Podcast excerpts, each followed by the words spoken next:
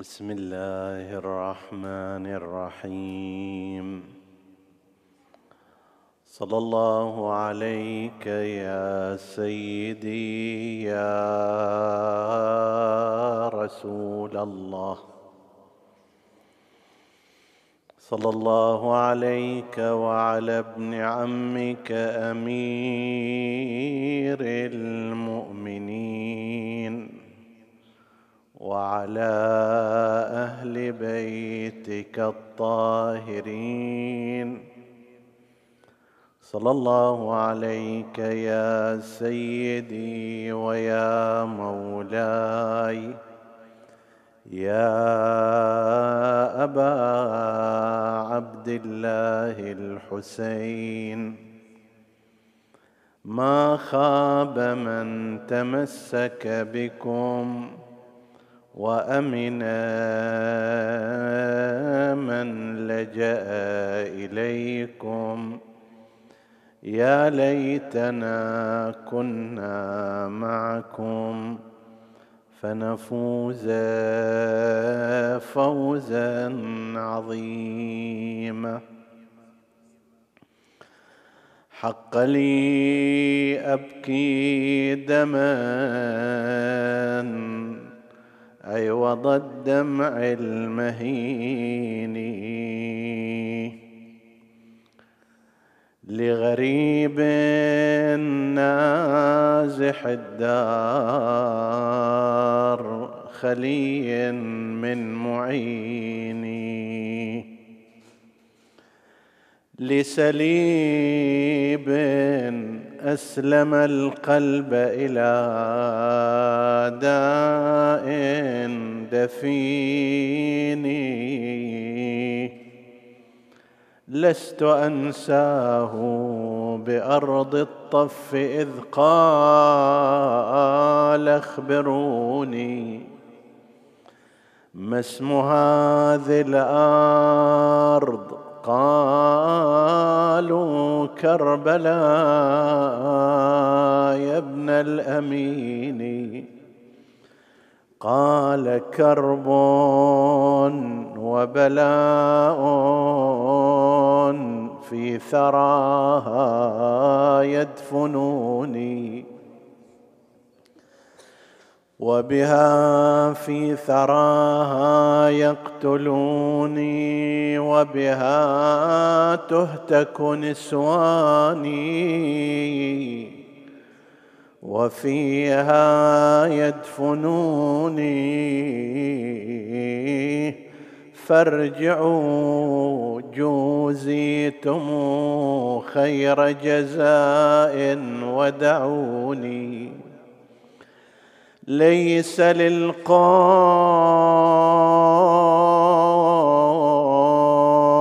سوى قتلي قصد فاتركوني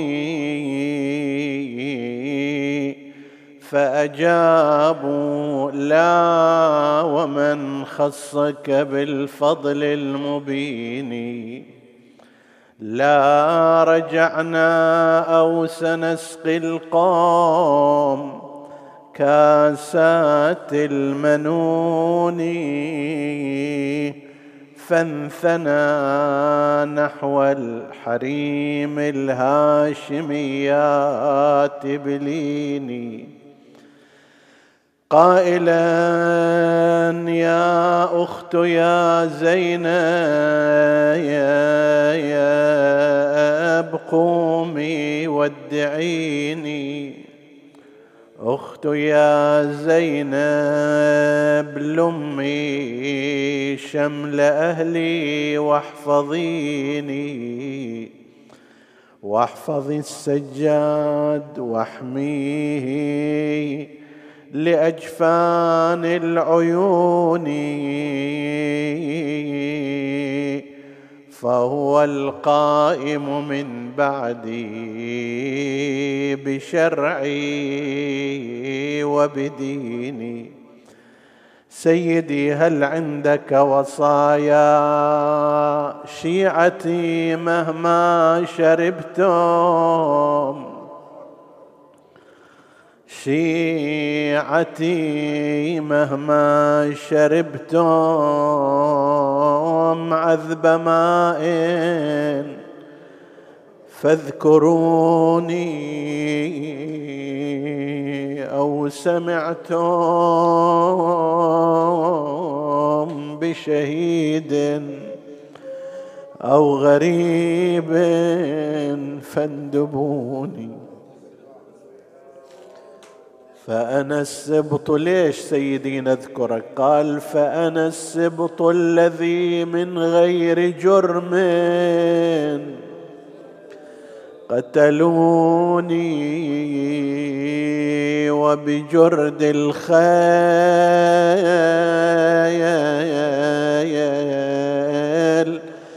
بعد القتل عمدا سحقوني. كيف أستسقي لطفلي فابوا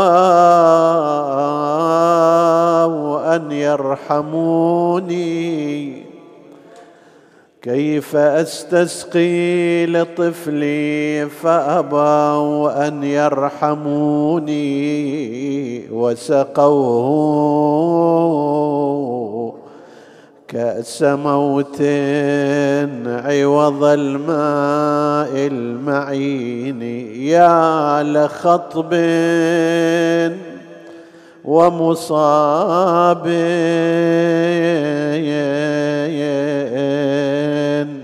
هز أركان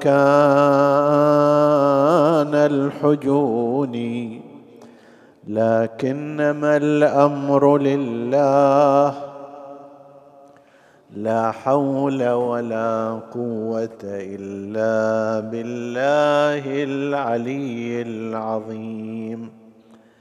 إنا لله وإنا إليه راجعون. وسيعلم الذين ظلموا أي منقلب ينقلبون. قال الله العظيم في كتابه الكريم بسم الله الرحمن الرحيم. والعاقبة للمتقين. آمنا بالله. صدق الله العلي العظيم. عطروا مجالسكم بذكر محمد وآل محمد.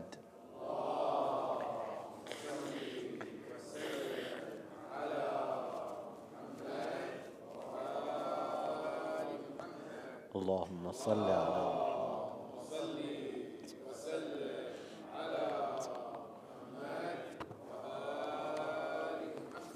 اللهم صل على محمد.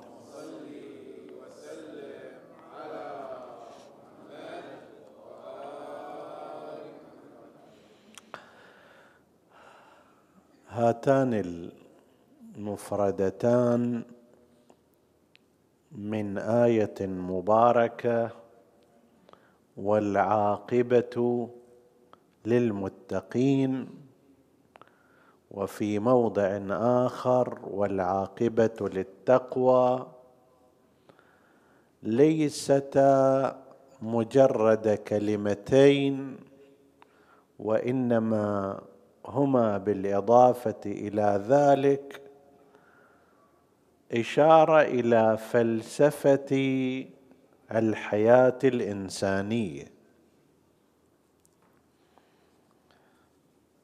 الأحداث التي تمر على ابن آدم كثيرة منها ما هو فردي ومنها ما هو اجتماعي منها ما هو مفرح ومنها ما هو محزن.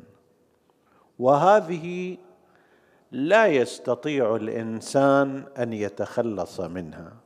يعني لا يمكن للإنسان أن يجعل كل الأحداث التي تمر عليه سارة ما ممكن. مهما أوتي من المال والقوة والأعوان. شدة بعد رخاء ورخاء بعد شدة. كما أيضا لا يمكن أن يمر على الإنسان أحداث كلها سيئة. طبيعة الدنيا هكذا مهما ضعف الإنسان ومهما قوي. إن ضعف لا تمر عليه كل الأيام شديدة وسيئة في أيام رخاء وفي أيام شدة. في أيام صعوبة وفي أيام سهولة. وكذلك بالنسبة إلى الإنسان القوي والمقتدر والمتمكن ماليا والسلطان القادر على أمور السياسة لا يستطيع مهما أوتي أن يجعل كل أيامه رخاء. زين. إذا كان الأمر كذلك ما هي الغاية من هذا الأمر؟ ومن هو الفائز؟ إذا كان مثلا أنت المتمكن أمس مر عليك صعوبة واليوم مر عليك رخاء وسهولة. وأنا غير المتمكن اليوم مر علي صعوبة وغدا سيمر علي سهولة ورخاء. ما هي الغاية؟ ما هي النتيجة؟ القرآن الكريم يقول مع كل هذه الأمور المدار هو على العاقبة. العاقبة ما هي؟ ولمن؟ وكيف تحصل عليها؟ إذا عاقبتك كانت عاقبة سليمة صحيحة سوية مرضية لله عز وجل. فكل أيام الصعوبة والشدة اللي مرت عليك تنسى. وإذا لا سمح الله ولا قدر عكس ذلك كانت عاقبة الإنسان سيئة. نتيجته كانت على غير ما يرضى الله سبحانه وتعالى. ما الذي ينفعه كل ذلك؟ الرخاء الذي عاش فيه. القرآن الكريم يريد أن يعلمنا ويعلم المسلمين جميعا أن المدار هو على العاقبة. هذه العاقبة لمن؟ حتى إحنا نروح وراها مو صدفة ولا بحسب الاتفاق. والنصيب والحظ لا بإمكاني وإمكانك أن نحصل عليها لأن العاقبة لل متقين فإذا واحد وفر في نفسه صفة التقوى أصبحت العاقبة له فهي في متناول يده. أو في تعبير الآخر والعاقبة للتقوى ولأهل التقوى بالتالي الانتصار الفلاح النجاح. طيب هو للتقوى كمسار ولأهل التقوى كأفراد. إحنا نلاحظ هذا في قضية كربلاء. آخر الأمر العاقبة الحر الرياحي إلى ربما اليوم الثالث أو الثاني من شهر محرم الحرام سنة واحد وستين. إلى ذاك الوقت كان من المحتمل أن يضطرم في نار جهنم. ولكن اختار طريق التقوى والمتقين والتحق بهم. لذلك القرآن يؤكد وكونوا مع الصادقين. كن مع أهل التقوى. كن في رحاب المؤمنين لأنك بذلك تحصل على العاقبة الحسنة. وأما إذا لم يكن كذلك فما نفعه؟ إحنا لاحظنا مثلا بعض الأشخاص لاحظنا بعض الأشخاص الذين في فترة من حياتهم ربما كانوا محسوبين في جيش أمير المؤمنين عليه السلام. وقد ذكرنا سبب ذلك فيما مضى أن الإمام عليا عليه السلام كان بمثابة القائد العام لجيوش المسلمين للدولة المركزية فكل من كان قادر على حمل السلاح لازم يطلع معه إلا أن يكون متمردا عليه. كونه هنا وكونه قاتل بل كونه حتى صار قائد على بعض قطع الجيش ليس المدار عليه. المدار على ماذا؟ على العاقبة. هل استمر إلى الأخير أو لم يستمر؟ هل استقام؟ أو لم يستقم ماذا كانت عاقبة هذا الإنسان؟ وبه يعرف هذا الإنسان بحسب انتمائه. أما لو تقلب كما ذكرنا ذات مرة في موضوع شبث ابن ربعي التميمي وكيف تقلب في مواقفه كان أيضا في زمان الإمام علي عليه السلام وكان معه مقاتلا. بس هذا ما ينفعه كثير. إذا لم يلتزم هذا الخط ويسير عليه. قد نجد بناء على ذلك أن بعض الأشخاص ممن قاتلوا الحسين عليه السلام كانوا في فترة من الفترات مثلا في جيش أمير المؤمنين في جيش الحسن باعتبار الحسن المجتبى عليه السلام لفترة وجيزة كان عند الناس هو الخليفة الشرعي القائد للدولة. فكل من كان يخضع للنظام العام للدولة كان جزءا من جيشه. لكن فيما بعد هل استمر أو لم يستمر؟ هذه فد إجابة على ما قد يقال من أنه كيف تقولون أن مثلا ليس الشيعه هم الذين قاتلوا الحسين وقتلوه مع أن بعضهم كان مع أمير المؤمنين عليه السلام في جيشه. هذا واحد من الأمور. بعض الإخوة المؤمنين وبعض المشايخ الفضلاء ذكروا في تعقيب على محاضرة الليلة البارحة بعض الأسئلة سنجيب عليها باختصار ثم نذهب إلى استعراض بعض من كان من قتلة الحسين وأعدائه أيضا على سبيل الاختصار. بعض هؤلاء الفضلاء قالوا ماذا تصنعون؟ في الأعداد الكبيرة التي تتحدث عن الشيعة ومشاركتهم في قتال الحسين. مثلا أن الذين بايعوا مسلم بن عقيل كان ثمانية عشر ألف واحد مثلا. أو ما شابه ذلك فإذا ثمانية عشر ألف واحد وبعدين من الكوفة خرج نحو ثلاثين ألف واحد فالنسبة كبيرة جدا لابد أن تكون محسوبة على شيعة أهل البيت. الجواب على ذلك في عدة نقاط. النقطة الأولى أن الباحث المتأمل والمحقق في القضايا التاريخية يقف موقف التردد أمام الإحصائيات أو بعض الإحصائيات المذكورة في كتب التاريخ.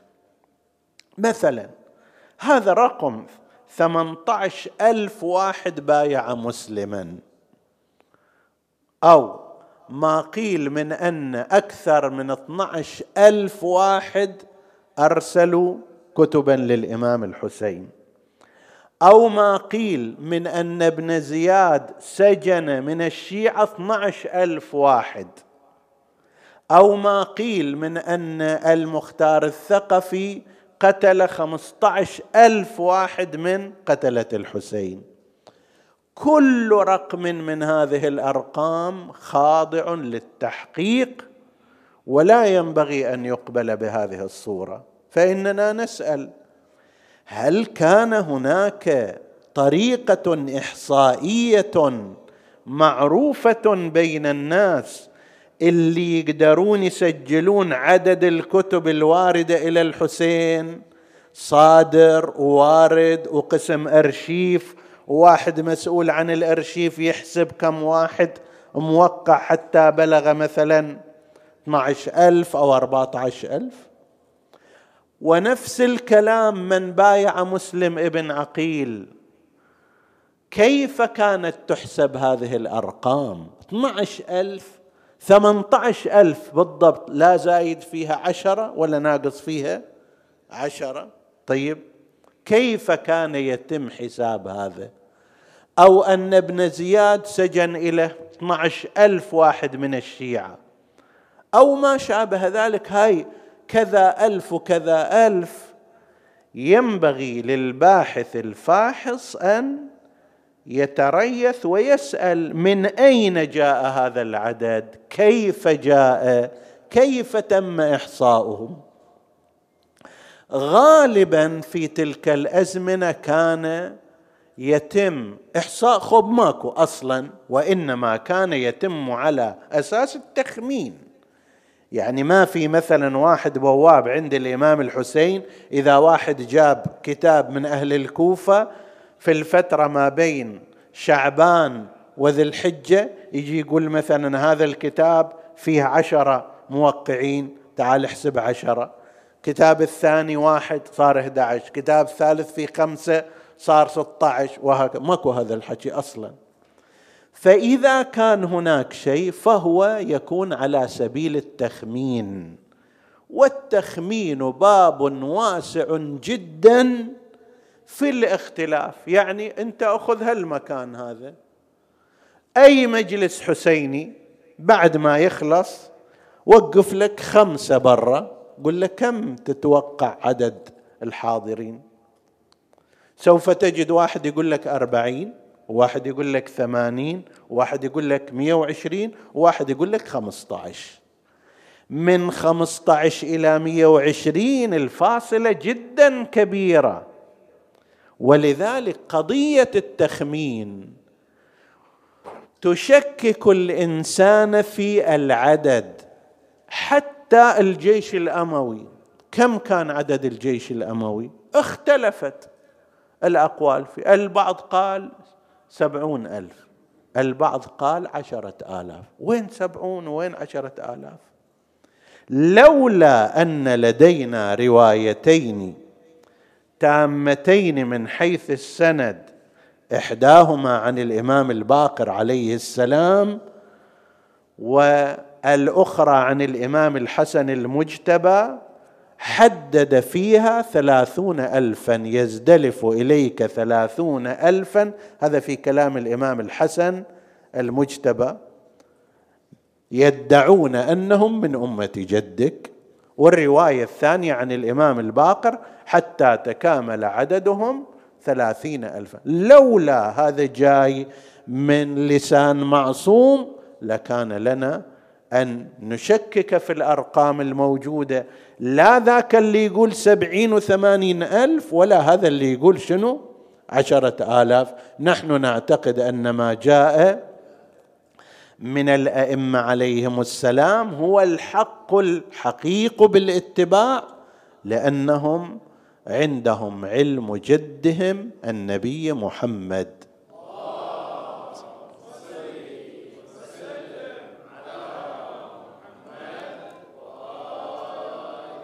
فاحنا عندنا في الأساس تحفظ وتأمل. مو بس هالمورد ها كثير من الموارد تاريخية. يقول لك مثلا جاء جيش الشام بمئة وعشرين ألف.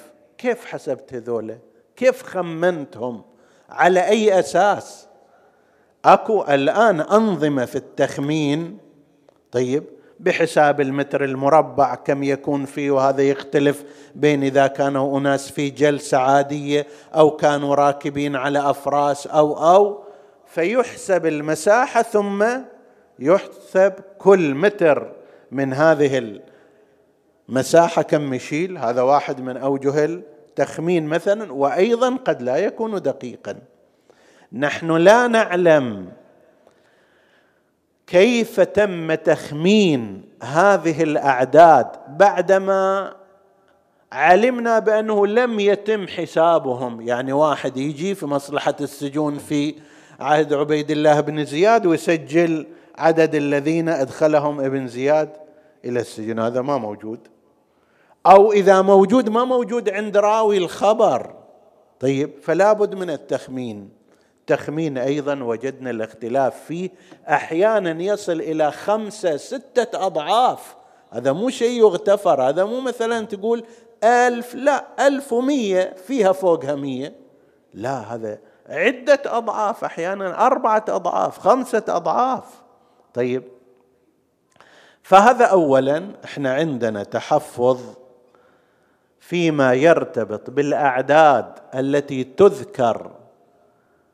في هذه الجموع الكبيرة إلا إذا عرفنا طريقة حساب أو تخمين هذه الأعداد هكذا أو علمنا أن من يقول ذلك لا يمكن أن يخطئ. الراوي يمكن أن يقول فاجتمع مثلا من جيوش الأمويين مئة ألف. طيب هذا كلامه يحتمل أن يكون صحيح يحتمل أن يكون خطأ.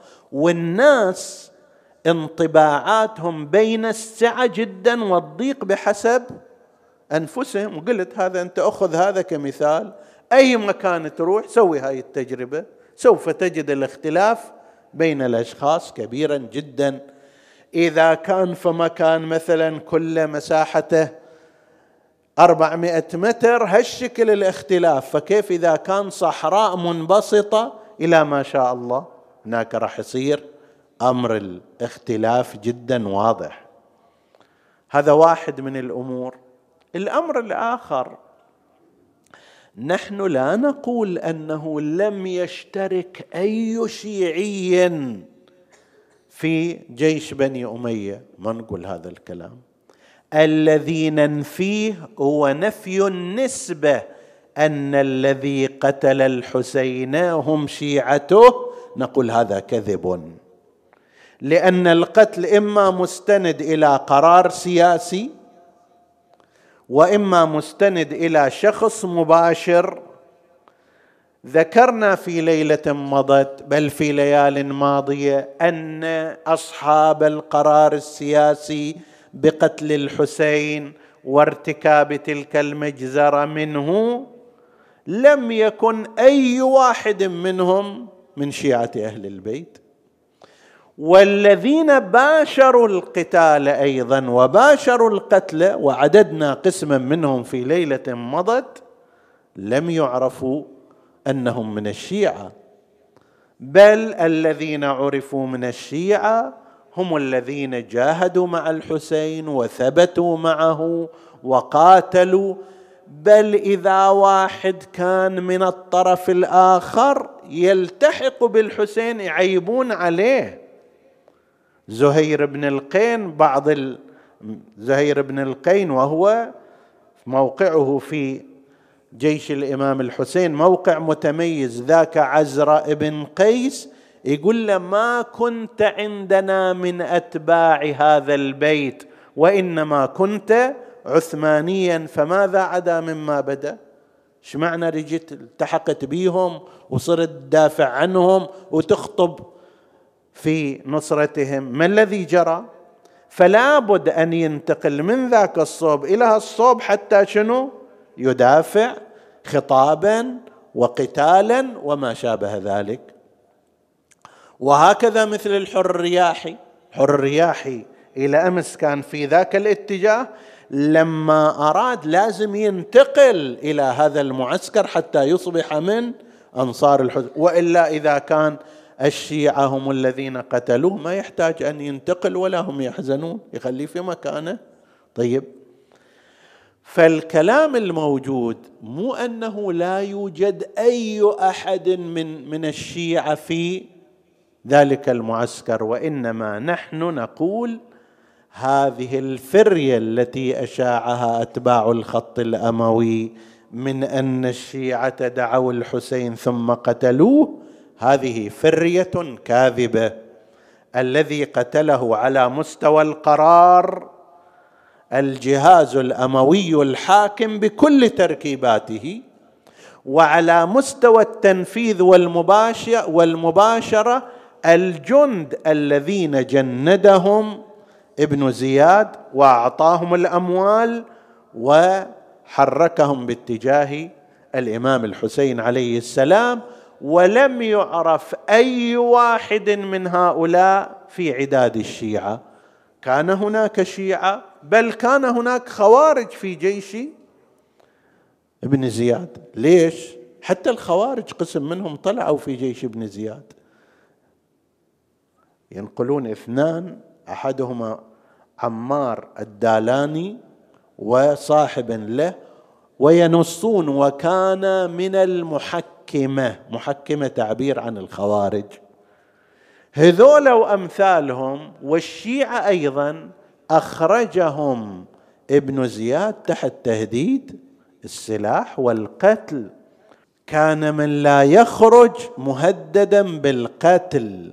حتى أن أمر ابن زياد وعين مفرزه يقودها زجر ابن قيس. سنأتي على ذكره فيما بعد إن اتسع الوقت. بعضهم يقولون زحر وبعضهم يقول زجر بإثبات النقطة وبرفعها بعضهم قال هما اثنان. الآن لسنا في هذا الحديث. هذا كان عنده مفرزة عسكرية مثل الشرطة العسكرية الآن في الدول. شغلها تدور في الكوفة. أي واحد قادر على حمل السلاح ما طالع إلى كربلاء مأمورين أن يعتقلوه ويجيبونه إلى ابن زياد. حتى أنهم رأوا رجلا شاميا من أهل الشام اجوا اعتقلوه. ليش ما رحت كربلاء؟ ليش ما رحت إلى القتال؟ قال أنا ما أدري عن الموضوع. منو الحسين؟ منو كربلاء؟ شنو؟ أنا رجل من أهل الشام جاي لي على أحد أهل الكوفه دين فجاي أتقاضاه. اليوم وصلت. فأشوف البلد كلها ما فيها أحد. دا أدور على غريمي. قالوا له إحنا مأمورين أن نوديك إلى ابن زياد. جابوه إلى ابن زياد. فقال له أنا رجل شامي. لي على شخص من أهل الكوفة دين هالقد وجاي اتقاضاه منه. قال أظنه صادقا ولكن اقطعوا عنقه. أضربوا عنقه حتى يصير عبرة لغيره. فالناس راح يقولوا إذا واحد جاي حتى لو مو من أهل الكوفة وجاء من الشام جاي وجاي لأجل أن يتقاضى دينه مع ذلك قتلوه. هذا بطبيعة الحال. إما راح يختفون وإما راح يطلعون إلى القتال. فخرج جمع كبير من الناس ضمن أمر التعبئة العامة حسب التعبير. وهذا معروف في الدول إذا صار تعبئة عامة حتى في العصر الحديث إذا صار تعبئة عامة في منطقة ووجد شخص ما طالع يسجن وربما يعدم. وما أفعال النظام البعثي السابق عنا ببعيده في هذا الجانب. فخرج من الشيعة أناس كما خرج من الخوارج أناس كما خرج من غير هؤلاء من الديلم أناس كما خرج من أناس لا يعرفون ما الذي يراد منهم ولا يراد بهم. المهم ما دام الحاكم قرر هذا وإذا ما تطلعوا تقتلون خرج الجميع. لكن نستطيع أن نتحدى بهذا. اعطونا الشخص واحد فقط. واحد بس مو أكثر. شخصا واحدا فقط. عد من الشيعة وقتل أحد أهل البيت من الحسين العباس غيره فلان فلان إلى آخره. طيب العكس هو الصحيح. ذكرنا أيضا شاهدا على ذلك أن هؤلاء عندما رجعوا على مستوى القادة على مستوى القتله المباشرين الأشخاص المؤثرين رجعوا إلى بيئاتهم ومحاضنهم الطبيعية إما بني أمية وإما إلى ابن الزبير ولم يلتحق من هؤلاء القتله وأمثالهم أحد بمجاميع الشيعة وإلا كان بإمكان اللي قتلوا الإمام الحسين واللي قتلوا أبي الفضل العباس وقتلوا أهل البيت وقتلوا الأنصار لما يجيهم المختار يقولوا له إحنا شيعة وإحنا على طريق أهل البيت ليش تقتلنا؟ ما أحد منهم طرح هذا الأمر. على أي حال نحن عندما نتحدث أن هذه الفرية غير صحيحة. لا نريد أن نقول أنها الثلاثون الفا من الكوفة. لا يوجد فيهم أي شيعي على الإطلاق. لا قد يكون موجود فيهم. على أن الشيعي والتشيع هو درجات. أكو عندنا تشيع بمعنى المحبة وأكو عندنا تشيع بالمعنى السياسي العام. واكو عندنا تشيع بمعنى الالتزام الديني والعقائدي بمعنى الاتباع من هذا الأخير قطعا ما كان أكو أحد. طيب إما اعتقلوا وإما اختفوا وإن وإما التحقوا بالإمام الحسين عليه السلام أو غادروا الكوفة إلى أماكن أخرى. نعم الشيعة بالمعنى الأعم على أثر التعبئه العامه والإخراج الإجباري للقتال تحت تهديد القتل. هذا ممكن أن يكون كثير من هؤلاء ضمن هذا الإطار. هذا فقط تعقيب على ما ذكرناه في ليلة مضت وقد سأل عنه بعض الفضلاء والإخوة في هذا الجانب. من الأمثلة على القتلة المباشرين وأولئك الذين كانوا قادة الحسين ابن نمير التميمي. الحسين ابن نمير التميمي. له ذكر سيء في أكثر من موضع منها مساهمته في قتل حبيب ابن مظاهر الأسدي. قبل هذا هو كان أيضا في الأيام الأولى على مفرزة على الجسر في الكوفة للتفتيش حسب التعبير. أي واحد اللي من أهل الكوفة وما طلع وهو قادر على حمل السلاح ما طلع. هذا مكلف فيه مثل ما كان ذاك زجر ابن قيس في جهة من الكوفة هذا في جهة أخرى. عندما ذهب إلى كربلاء كان له دور سيء وينقل أنه عندما طعن حبيب بن مظاهر الأسدي رضوان الله تعالى عليه طعن في ظهره بحربه فسقط على الأرض. أراد أن يقوم للقتال فجاء هذا اللعين وضربه بالسيف على رأسه وكان فيها منيته. هذا الحسين بن نمير التميمي أيضا له مواقف أخرى اللي هذا كان مستميتا في نصر بني أمية وفي بعض الأحيان نصر آل الزبير وفي الواقع في كل هذه الأمور في نصر شهواته. هذا كان قائد الجيش بعد مسرف ابن عقبة المري بعد ما استشهد الإمام الحسين عليه السلام يزيد بن معاوية سرح جيشا لفتح المدينة، المدينة تمردت على بني أمية فسرح إليهم جيشا. فيه مسرف اللي كان اسمه في البداية مسلم ابن عقبة على أثر إسرافه في القتل. مع أنه كان اللعين في آخر لحظات حياته كان يحمل بمحفة. طيب وهو في الجيش بس أمر بالقتل وكانت عنده توجيهات من يزيد بأنه إذا فتحت المدينة فأبحها ثلاثة أيام. أموالهم حلال لك القتل مسموح الأعراض أيضا تنتهك ما فيها مشكلة. لن تؤاخذوا ولن تحاسبوا. حتى قيل فيما بعد أنه أكثر من ألف طفل جاء في السنة التي بعدها ولا يعرف لهم آباء. هذول إجوا الجيش ومارسوا هذا الفساد والإفساد. كان في ضمن القيادة أن مسرف ابن عقبة إذا هلك لأن وضعه كان كلش منتهي فعلى الجيش الحسين ابن نمير التميمي. وبالفعل هو صار القائد لهذا الجيش بعد هلاك ذلك الرجل.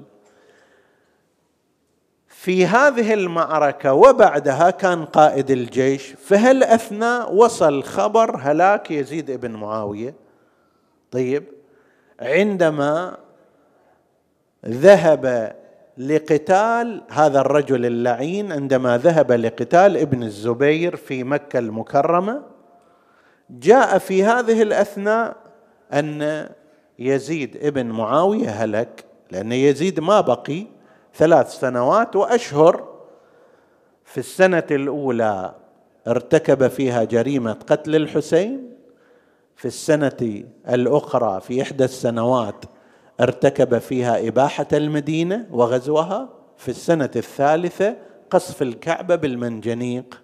طيب أمر بأن تقصف الكعبه بالمنجنيق لأن ابن الزبير كان هناك وسمى نفسه العائذ بالحرم. هذا الحسين ابن نمير شوف كيف هؤلاء يتقلبون. لما وصل خب... تو الآن يقصف بالمنجنيق الكعبة ويقاتل ابن الزبير فهل أثناء وصل خبر هلاك؟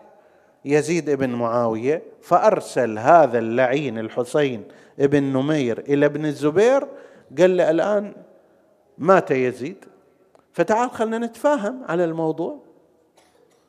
ما رأيك أنه أنا أبايعك وأصير من جندك؟ طيب.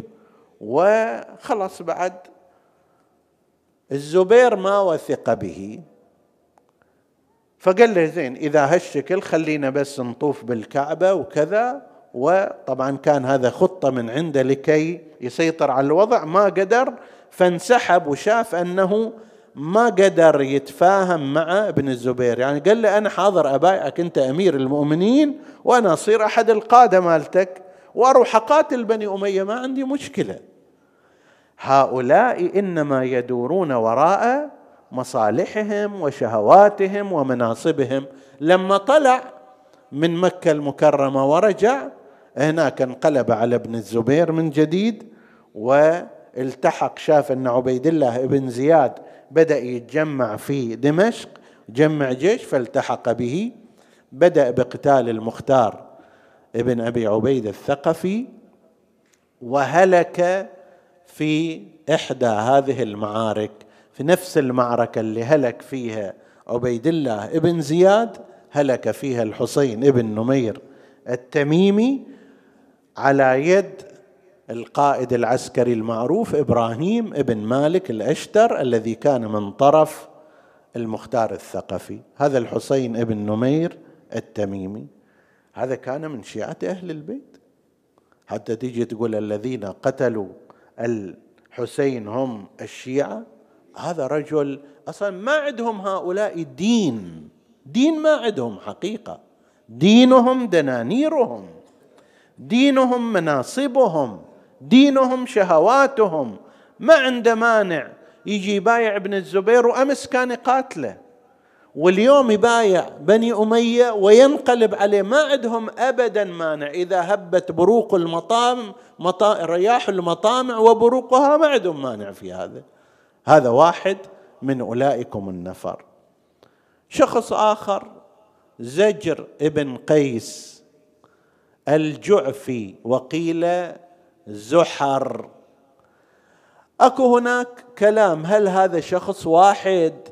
أو شخصان لأن من ينسب إليه هذا يذكرون أنه كان مع أمير المؤمنين عليه السلام وأن أمير المؤمنين أرسله بكتب عنده إلى بعض الولاة الآخرين.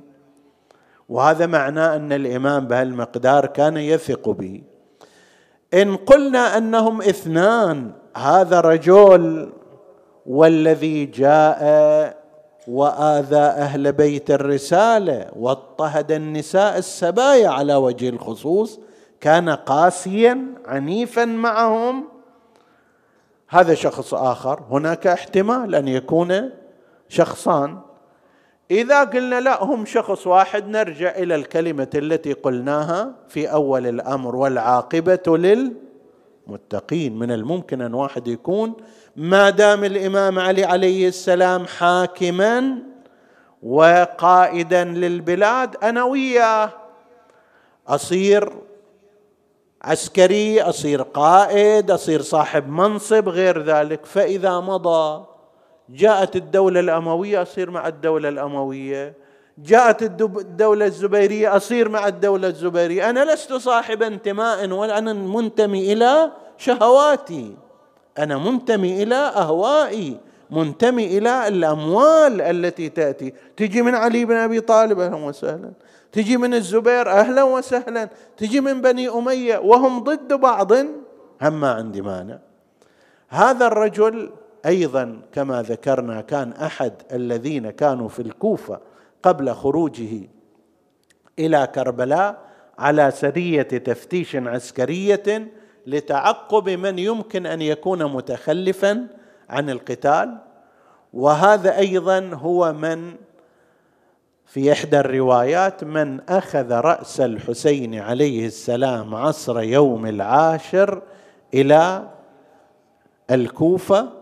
هذه إحدى الروايات فيها أن زجر أو زحر ابن قيس بعضهم يقول لا ليس هذا وإنما خولة لكن هناك رواية وهو الذي ذهب إلى يزيد بن معاوية. هذا يثبتون في التاريخ يثبتون في كذبه أيضا يثبتون فيه كذبة أن هذا تقدم وراح مثل اللي يبشر يزيد بالانتصار على الحسين. فسأل ما وراءك؟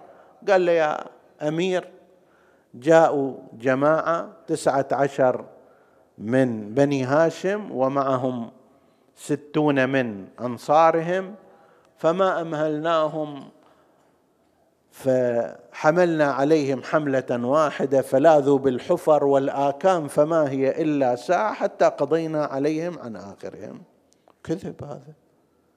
يقول كانوا يتشاردوا منا ومناك يختفون بهذا. عمي أثخنوا فيكم القتال؟ معركه من الصباح إلى ما بعد العصر. زين مستمرة طول هالمدة.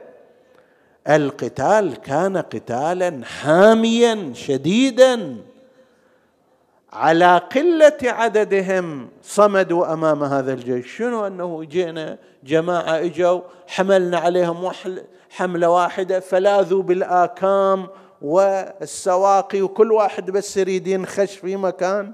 هذا كذب كان منه وعادتهم هذه هي الكذب أيضا.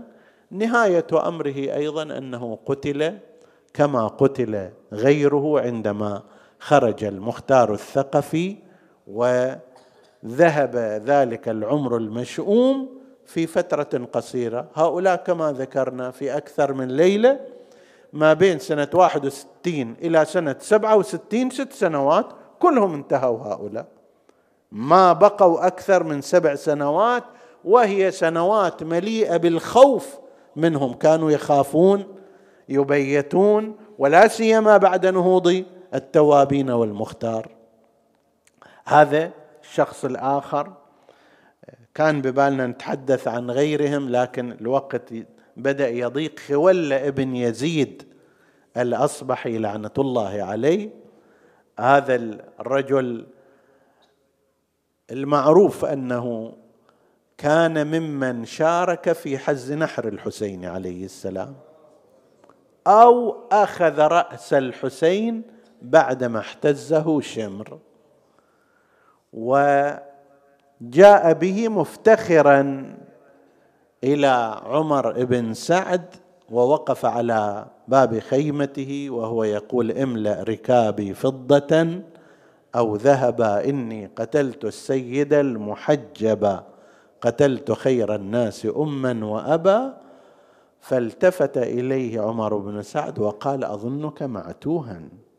إذا كنت تعلم أنه خير الناس أما وأبا فلم قتلته؟ لو دخلت على ابن زياد وأنت تقول هكذا لأخذ عنقك.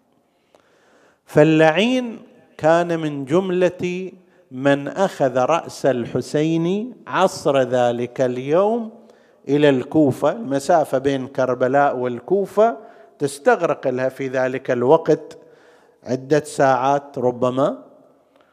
ولما وصلوا هذا خولة ومعه كان حميد ابن مسلم وعلى رواية زجر ابن قيس شافوا أن قصر الإمارة قد أغلق القصة المعروفة فبيت هذا اللعين رأس الحسين عنده في منزله ووضعه إلى جانب تنور كان يطبخ فيه ويخبز فيه الخبز لأنه هو يريد يروح يوم ثاني يستلم الجائزة من ابن زياد فمحتفظ فيه.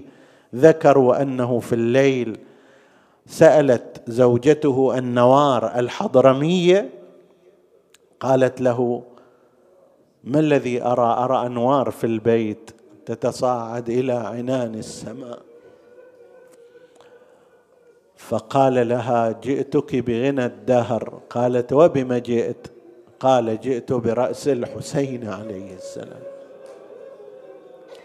قالت ويحك يأتي الناس بالأموال والذهب وأنت تأتي برأس ابن بنت رسول الله صلى الله عليه وآله. والله لا يجتمع لا يجمع رأسي ورأسك فراش بعد هذا.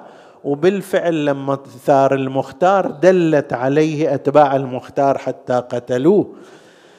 بعضهم يقول أنه في الليل عندما قامت وقامت لوردها واذا بها ترى تلك الأرواح الطاهرة التي مثلت في سيدة النساء فاطمة الزهراء عليها السلام وهي تقول بني قتلوك بني قتلوك ومن شرب الماء منعوك.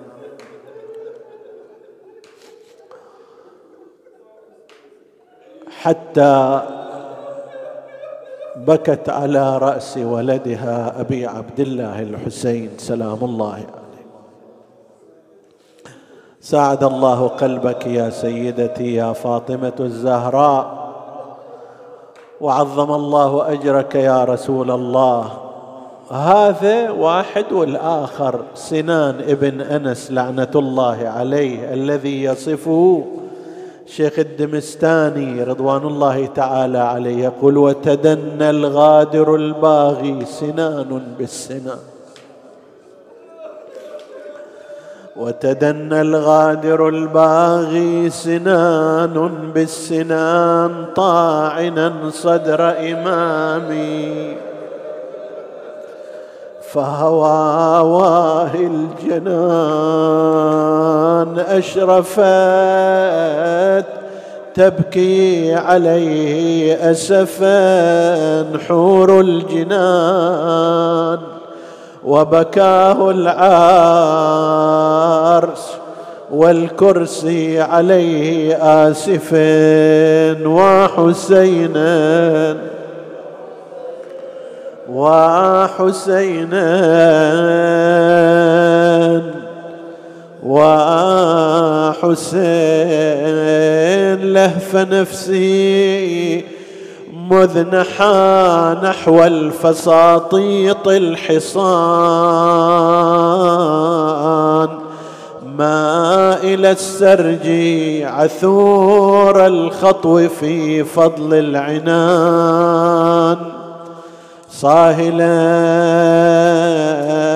يصرخ مذعور الجنان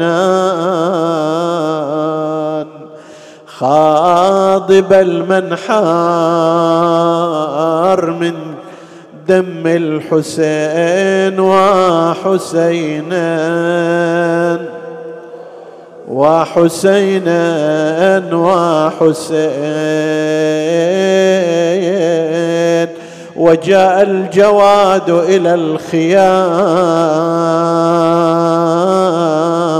وهو يصرخ الظليمة الظليمه من أمة قتلت ابن بنت نبيها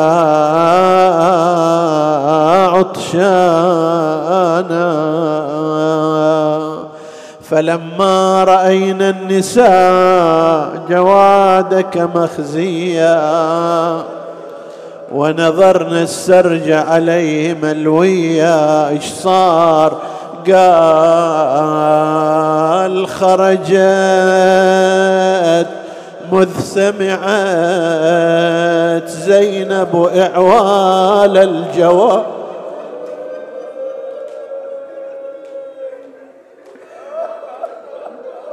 خرجت مذ سمعت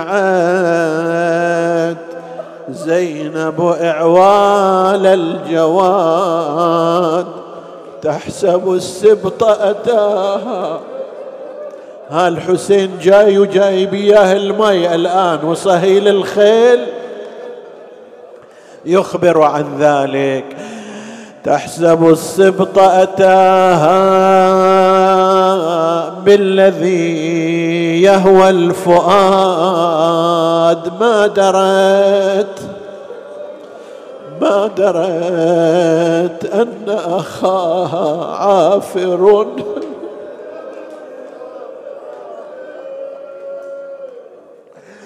ما درت أن أخاها عافر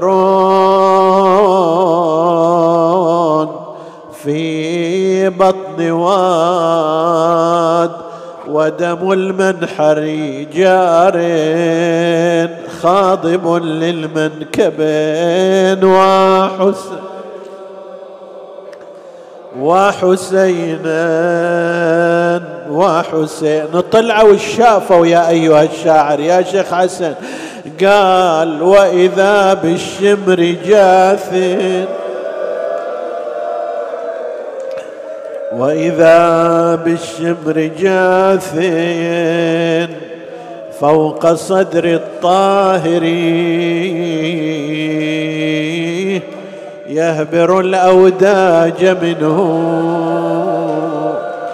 بالحسام الماتر فتساقطن عليه بفؤاد طائر قائلات نادبات خلي يا شمر الحسين. قائلات نادبات خلي يا شمر الحسين يا خايب خل اخويا حسين ساعة أغمض له ومد للموت باع ما هو شمامة الحلوة اطباعه دخل براح روح حسين تظهر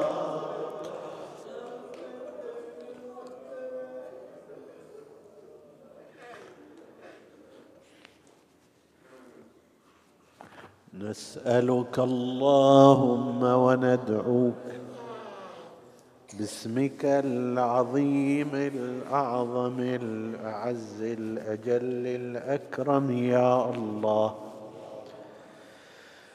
اغفر لنا ذنوبنا كفر عنا سيئاتنا آمنا في أوطاننا لا تسلط علينا من لا يخافك ولا يرحمك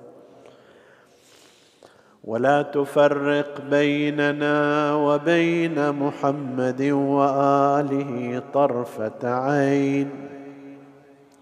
تقبل منا هذا القليل واجزنا عنه بالكثير الجزيل. اللهم ارزقنا شفاعة الحسين وأكرمنا بزيارة الحسين واجعلنا من أنصار الحسين. إنك على كل شيء قدير. اغفر اللهم لنا ذنوبنا كفر عنا سيئاتنا اقض اللهم حوائجنا وحوائج السامعين. اشف اللهم مرضانا ومرضاهم.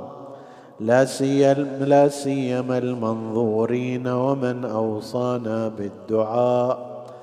وتقبل اللهم عمل المؤسسين بأحسن القبول إلى أرواح موتاهم وموتى السامعين نهدي ثواب الفاتحة تسبقها الصلوات.